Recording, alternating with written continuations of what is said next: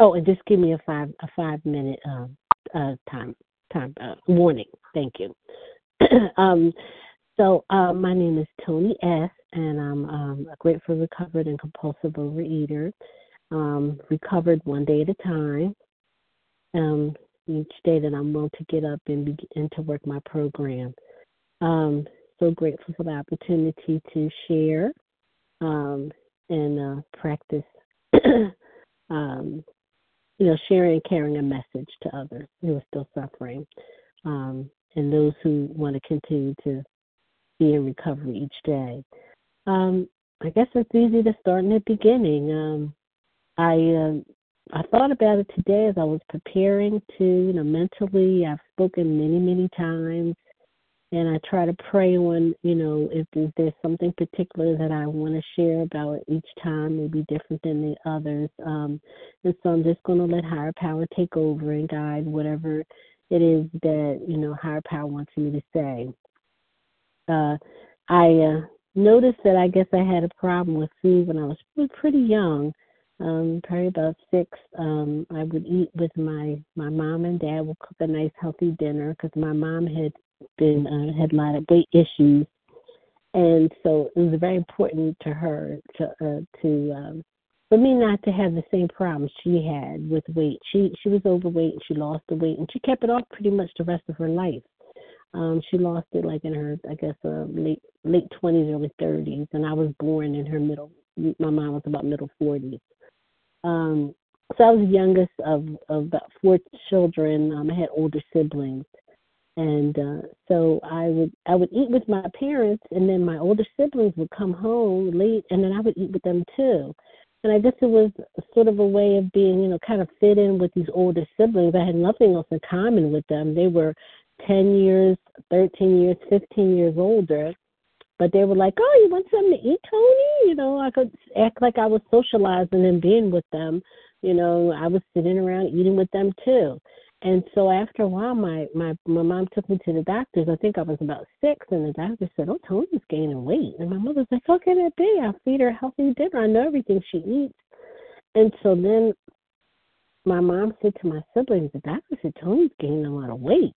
And they're like, "Oh, well, she eats." Uh, she says, "I feed her healthy dinner. I don't know what's going on." And they're like, "Oh, well, she she eats with us when we're up at night." You know, come in late at night and stuff like that. And they're like, oh, my mother said, okay, I see what's going on. She said, well, don't feed her when you come in, you know. And so after that, it began. I remember like the beginning of me sneaking to eat. So it was like they would say, "Oh no, mom, you'll be mad with us if we feed you," you know. And I and I remember being mad and having an attitude and so then I was like, okay, well, let me find other ways to eat. And so I would come home from school, go. So a few years passed, and I was still sneaking, you know, finding ways to sneak and eat. But it's the beginning of being what I call a sneaky eater. But you know, so when I was about eight, I was like a latchkey kid, and I would come home, and I remember making sandwiches and things like that. Um, and uh with all different things on them and and you know uh, and just eating the food and cleaning up and and then having it all cleaned up and just sitting around like I was twiddling my thumbs, you know, just doing my homework. My mom would say, "Oh, she's she's such a good girl. Look, all her homework is done." Well, that was that, I really was a good girl because I crammed getting my homework done and eating into about an hour and a half before she came home. So I was really a good girl. I was praised for being so smart and the perfect little girl, but yet I was eating and and studying at the same time. I was trying to like I don't know every word so I probably was reading a word and stuffing the food in my mouth. So that went on and on. Continued to gain weight. My my parents just kind of gave up. They're like, we don't know what the heck she's doing, but she's eating and she's continuing to gain. You know.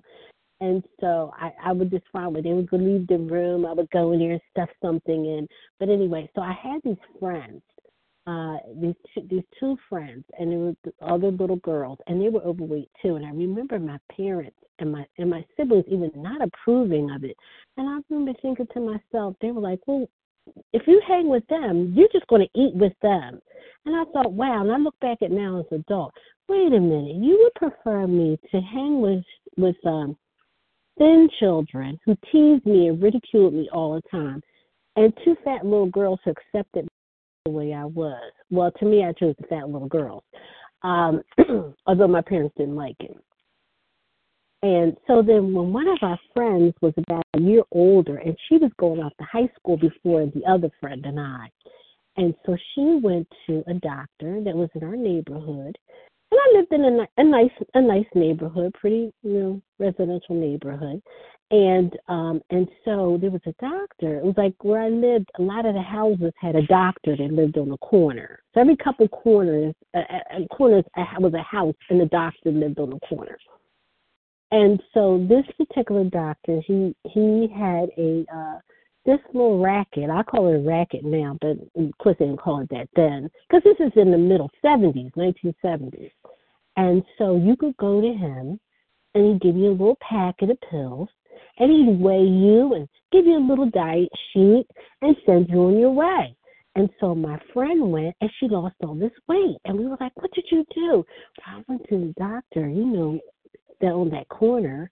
And uh, and he was a reputable doctor, so I don't know if you think he was a shyster or something like that. He was a reputable doctor. This is just one thing he he did. But back in the middle seventies, they sold diet pills at any store you'd want to get them from. You know, I forget the ones that were very very popular then. And so, but at least he had you calm. He gave you a physical. He weighed you every week and and things like that. So I begged my parents to let me go. And my my other friend, who was a year younger than the one friend, her mom begged her too. And all three, the first one one went, and then the two of us, the other B and the other girl went, and we lost weight. We all lost weight and we went off to high school. And I remember my mother telling me, if you lose weight before high school, you're going to have friends and you'll have a boyfriend. And I remember I wanted that. I looked at little boys, I was 13, whatever. None of them ever looked at me. And I remember by the end of eighth grade, so I lost weight through eighth grade. And at the end of eighth grade, I remember that um, there was a party that some of the kids were talking about. And no one invited me. Well, on the last day of school, I wore a uniform because I went to Catholic school. So the uniform over time as I lost weight was was still kind of hanging on me, but couldn't tell exactly how much weight I had lost. So last day of school, like we could come in our regular clothes, and I remember coming in my regular clothes, and I had something on. It was kind of form fitting, some slacks and a and a and a top and everything. And I remember all the kids were looking at me, and particularly the little boys, they were saying, "Oh my goodness, look at Toni!" And then somebody came up to me and said, "We have a party. You want to come?" And I remember thinking, Are you, I didn't say anything. I didn't say, I said, oh, okay. I accepted the invitation, but I didn't go. I remember thinking, I was invisible to you before I lost the weight. And that was the first time I remember feeling like um I guess I'm I'm trying to even find the right words for it. I was just invisible. I was invisible while I was overweight. You didn't care anything about me. You didn't care. You didn't want to get to know me. You didn't care anything about uh was I a nice person or anything. I was just invisible to you. And now once I once I lost the weight, I, then I became someone that you cared to want to get to know. And I didn't bother to go to the party. So I'm gonna fast forward. Went to high school. Like my mom said, I had friends and I people liked me. I had a boyfriend, um, whether it was good or bad or whatever. Went off to college, same thing. I kept my weight down. I struggled. I went to Weight Watchers a few times and jazzercise and all different kinds of things and gained a few pounds here and there, but for the most part I kept it up. And so I um, got engaged, um, ended up breaking engagement. Guy was a horrible, big liar in any way. So broke off the engagement, came home, and I think I was licking my wounds because I really thought time was I should be married by now. Only 21, but I should be married by now. My goodness. You know, this is the early 80s. And so once I got home, back at home out of college, it wasn't a you know big demand to keep the weight off.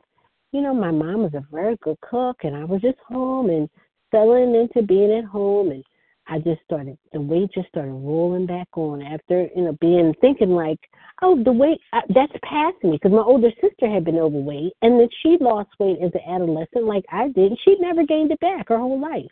Well, she's like 77 years old. She never gained it back. A little bit, but not much. Just a little. I just it seemed like each year got the pounds just rolled on and rolled on, and it seemed like before I realized it, I was I was about 250 pounds. And um, time continued and passed, and you know, I um, ended up, you know, meeting my who's the guy who ended up becoming my husband. But um, and um, I got I got pregnant, lost the first baby, but then I got had a her daughter, got married, and I, but I had gestational diabetes. And so, and a lot of it was doctors said because of the weight. And so, I tried very hard when I was pregnant, and I did very good. I even lost weight while I was pregnant because I was concerned about the baby. But I thought, wow, this is going to be it. I, I, I lost this weight. Let me just keep going. I'll keep going.